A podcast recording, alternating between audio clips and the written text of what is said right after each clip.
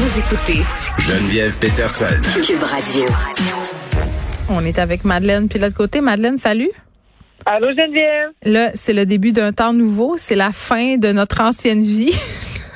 Hey, c'est drôle que tu dises ça. Je chantais la chanson aujourd'hui parce que demain, on va avoir des assouplissements. J'avais tellement hâte. On dirait que j'y crois même pas, là, tellement j'avais hâte. Mais moi, j'ai rêvé que, puis c'est vrai, je, je vous jure, c'est vrai, là, cette nuit, j'ai rêvé que finalement, ça arriverait pas. Oh non! oui. J'espère que c'est pas prémonitoire, Geneviève. Non, non, euh, ça sera pas euh, prémonitoire, mais quand même, euh, je chroniquais euh, vendredi passé dans le Journal de Montréal sur le fait que j'avais pas tellement envie de revenir à ma vie d'avant complètement. Là, moi, j'ai j'ai trouvé mon compte dans certains aspects euh, du confinement. Puis un des trucs qui me stresse un peu, c'est au niveau de mes compétences sociales. Je, ça, je pense que j'en ai perdu. Ben, c'est ça, je pense pas que tu es la seule non plus. C'est une part pour moi aussi. J'en parlais avec mes amis, ma famille, euh, de- les compétences sociales, tu sais, de faire du small talk, euh, de s'informer sur la vie des autres.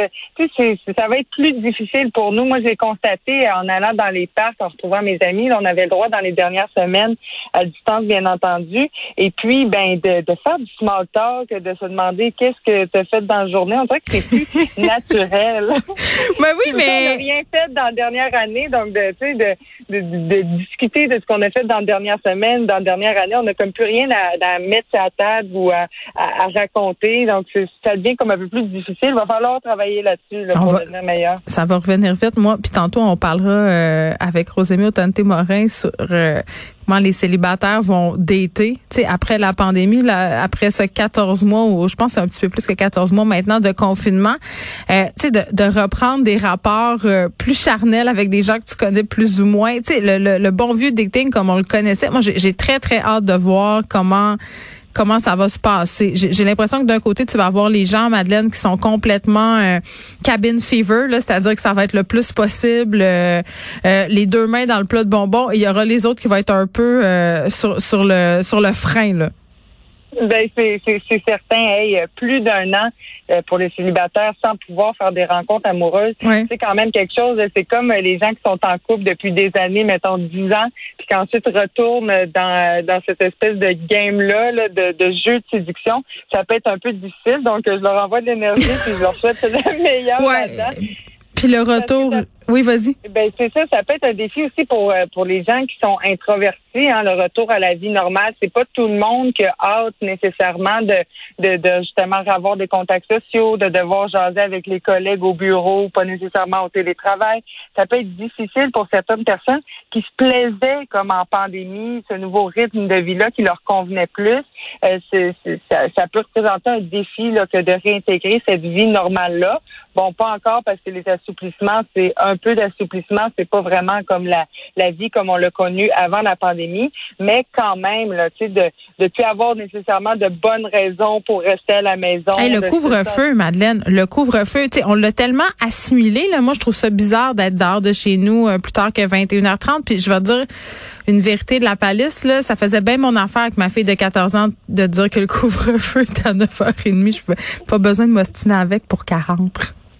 Ben, on va, c'est ça, on va peut-être se sentir comme illégaux de Oui, sortir après mais ça va être le fun. Ben c'est ça, c'est ça, ça va être le fun, mais je pense que ça, c'est- même si euh, on a vraiment intégré ça depuis des mois, je pense que ça va vraiment faire du bien là, depuis avoir cette pression là. On l'a remarqué chez les automobilistes, euh, les gens en vélo. Moi, j'habite à Montréal, je voyais là, tu sais, vers 21 h ça conduisait vite, ça roulait vite, c'était moins prudent. Tu sais, les gens étaient moins prudents. Donc, je pense aussi que tu sais, de re- faire redescendre cette pression là qu'on avait à partir de 21 h là, Mhm. ça va faire comme du bien à tout le monde. Puis Ben de- oui. de, de pouvoir aussi, je pense que ça va aider aussi au respect des mesures sanitaires. Moi, j'observais que dans les soirées, dans les parcs, là, à 21h30, les jeunes n'ont pas fini nécessairement de faire la fête. Qui faisait que les jeunes allaient continuer les soirées souvent chez euh, des gens Ouais. dans des lieux fermés. Et puis ça traînait dans les parcs bien plus tard qu'à 21h30, Madeleine. Pour vrai, là, il y avait pas tant de présence policière en fin de semaine. Moi, j'ai assisté à des trucs. Je suis rentrée un soir un peu plus tard que le couvre-feu sans faire exprès. Je m'étais trop éloignée en prenant une marche. Puis je peux te jurer qu'il y avait des parties dans les parcs. Mais euh, là, je veux qu'on fasse attention à pas trop pointer les jeunes du doigt parce que j'ai l'impression là qu'avec le déconfinement, ce sera pas seulement les jeunes qui vont faire des entorses qui vont faire le party, mais la semaine passée, on a eu tout ce branle-bas de combat, là, euh, ben, en début de semaine, en fait, sur la vaccination des jeunes. Puis euh, là, ça me faisait un peu suer d'entendre euh, certains commentateurs de l'actualité dire que les jeunes n'y allaient pas parce qu'ils étaient paresseux, parce qu'ils s'en foutaient. Je suis pas sûre que c'est ça. Moi, tu sais, bon, moi, je, je, suis plus jeune, j'ai 38, mais je me replace à cette époque-là. Si on m'avait vendu la COVID comme une maladie de vieux, ça se pourrait que j'ai pas pris mon rendez-vous la première semaine pour y aller parce que je me serais pas sentie en danger.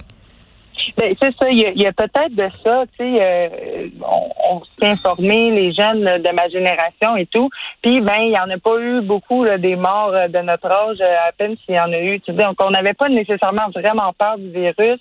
Monsieur Legault a essayé en conférence de presse de, nous faire peur, ça a plus ou moins marché pour certaines personnes. Mais ça a marché pour toi, t'avais pas aimé ça? Moi, tu sais, ça a marché, mon rendez-vous est pris, j'y vais mercredi prochain. Ok. Et j'ai l'impression que les jeunes sont pas nécessairement réfractaires à la vaccination. Il y a peut-être un peu de paresse, oui, qui, sont, sont à ça. Ben, parce que, tu sais, nous, Geneviève, on a été élevés, euh, c'est nos parents qui prenaient nos rendez-vous médicaux, on a été euh, gâtés, même des jeunes adultes, là, moi, euh, ça a été difficile pour moi de, de pogner le téléphone pour appeler pour avoir un rendez-vous chez le médecin. Ah là, Madeleine, arrête, là. tu donnes du gaz aux gens qui disent que vous êtes une génération d'enfants rois. Arrête, mesure tes paroles faudrait que je me mette un, un, tape, un papier collant sur la bouche. Mais il y a quand même quelque chose de vrai. Là. Moi, j'ai un ami, euh, je n'aimerais pas son nom, mais qui euh, prend pas son rendez-vous. Puis, je, je, écoute, je l'appelle. Euh, c'est pas qu'il veut pas le faire, c'est juste qu'il oublie, il procrastine. Mais je pense que c'est important de vraiment rappeler à ces gens-là. Mais faites-le pour les autres, Madeleine. Moi, c'est ça un peu qui me choque dans ce discours-là. tu sais, je comprends, tu te sens pas. puis là, quand je dis tu, je parle pas de toi nécessairement, mais le, fait de, de, de, procrastiner un peu. Mais, mais pendant ce temps-là, tu peux être un vecteur puis contaminer des gens plus vieux qui, eux, ont des risques?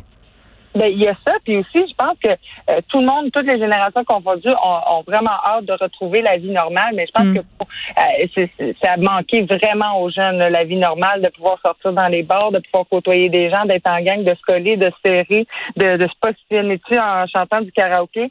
Ça nous a vraiment manqué tout, euh, tout le côté social et tout, donc on sait que la vaccination, ça mène directement à ça. La mais est-ce qu'on devrait plus tabler là-dessus d'abord, de dire, puis voire même d'obliger dans une certaine mesure de montrer une preuve d'être vacciné pour avoir accès, je sais pas moi, au festival?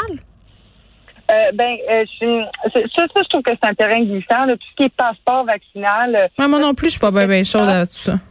Ben c'est ça, tu sais, de, parce qu'il y a où la limite? À, à se tu sais, à voir si euh, c'est ok peut-être pour les festivals, mais après ça, est-ce que ça va être aussi les restaurants, est-ce que ça va être aussi, tu sais, je pense que euh, le danger avec ce genre de passeport-là, c'est que ça peut facilement comme brimer la liberté et obliger les gens à se faire vacciner. Je pense qu'on peut encore laisser un peu de temps aux jeunes euh, afin de voir s'ils vont aller se faire vacciner en masse, parce que là, il y a à peu près je pense que c'est 60 des, euh, des jeunes euh, de, de, ma génération, là, de euh, je pense de 18 à 34 ans, qui ont pris leur rendez-vous. Donc, c'est pas pire. C'est sûr qu'il faut atteindre 75% Donc, il va falloir faire d'autres, que le gouvernement fasse d'autres offensives. pourquoi pas des, des pop-up, des cliniques pop-up dans les parcs?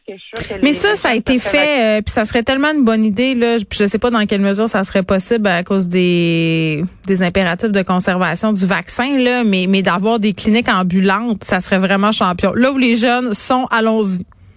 Ben, allons-y, puis je, suis certaine que les, les jeunes se feraient vacciner puis qu'on atteindrait facilement les, les cibles de 75 de, de, de, de, cette tranche d'âge-là. Mm est vacciné, on l'atteindrait vraiment facilement. Puis essayez-en des affaires, je parle au gouvernement, là, mais mettez-en des d'eau dans les centres de vaccination. Puis pourquoi pas des DJ? Le ministre Dubé en avait parlé en entrevue. Mais pourquoi? Ça pour vrai, toi, ça, ça, ça, te motiverait à y aller de savoir que tu vas entendre une petite toune.